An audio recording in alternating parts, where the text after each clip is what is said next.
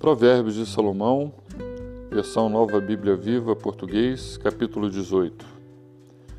Quem procura se isolar busca interesses egoístas e rejeita os bons conselhos. O homem que não tem bom senso não se interessa pelo entendimento, mas sim em expor as suas opiniões. Com a perversidade vem o desprezo, e com a desonra vem a vergonha. A sabedoria do homem é como águas profundas, mas a fonte de sabedoria é um rio que nunca seca. Não é bom ficar do lado dos perversos e jogar a culpa sobre o inocente. O tolo provoca brigas com as suas palavras, e a sua conversa atrai açoites. Sim, as palavras do tolo acabam destruindo sua vida. Seus lábios são uma armadilha para si mesmo. Boatos e fofocas são como prato favorito. Certas pessoas sempre querem um pouco mais, sempre estão com fome. Quem é descuidado no seu trabalho é companheiro daquele que desperdiça. O Senhor é uma fortaleza segura. Nele os justos encontrarão proteção e segurança. O homem rico pensa que suas riquezas são uma proteção segura e um muro alto, impossível de ser escalado.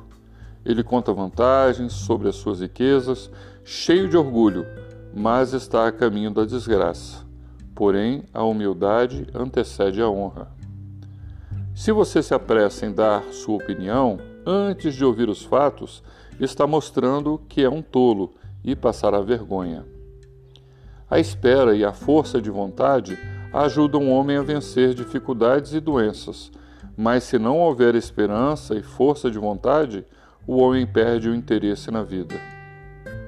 A mente do homem sábio está sempre aberta para receber o conhecimento e o seu ouvido aberto para ouvir novas ideias. Um presente abre muitas portas e leva o homem à presença de homens importantes. Quem apresenta sua causa sempre parece ter razão, até surgir alguém contando o outro lado da história.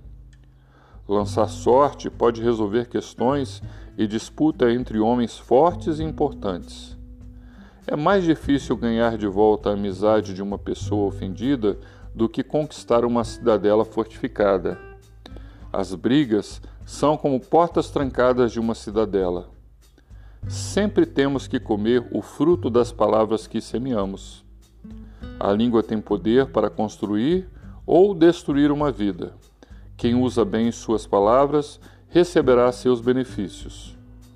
O homem que encontra uma esposa encontrou algo de muito valor, recebeu uma prova viva da bênção de Deus.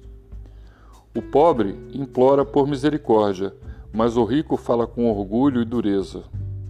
Quem tem muitos amigos pode ser levado à ruína, no entanto, há amigos mais chegados do que um irmão.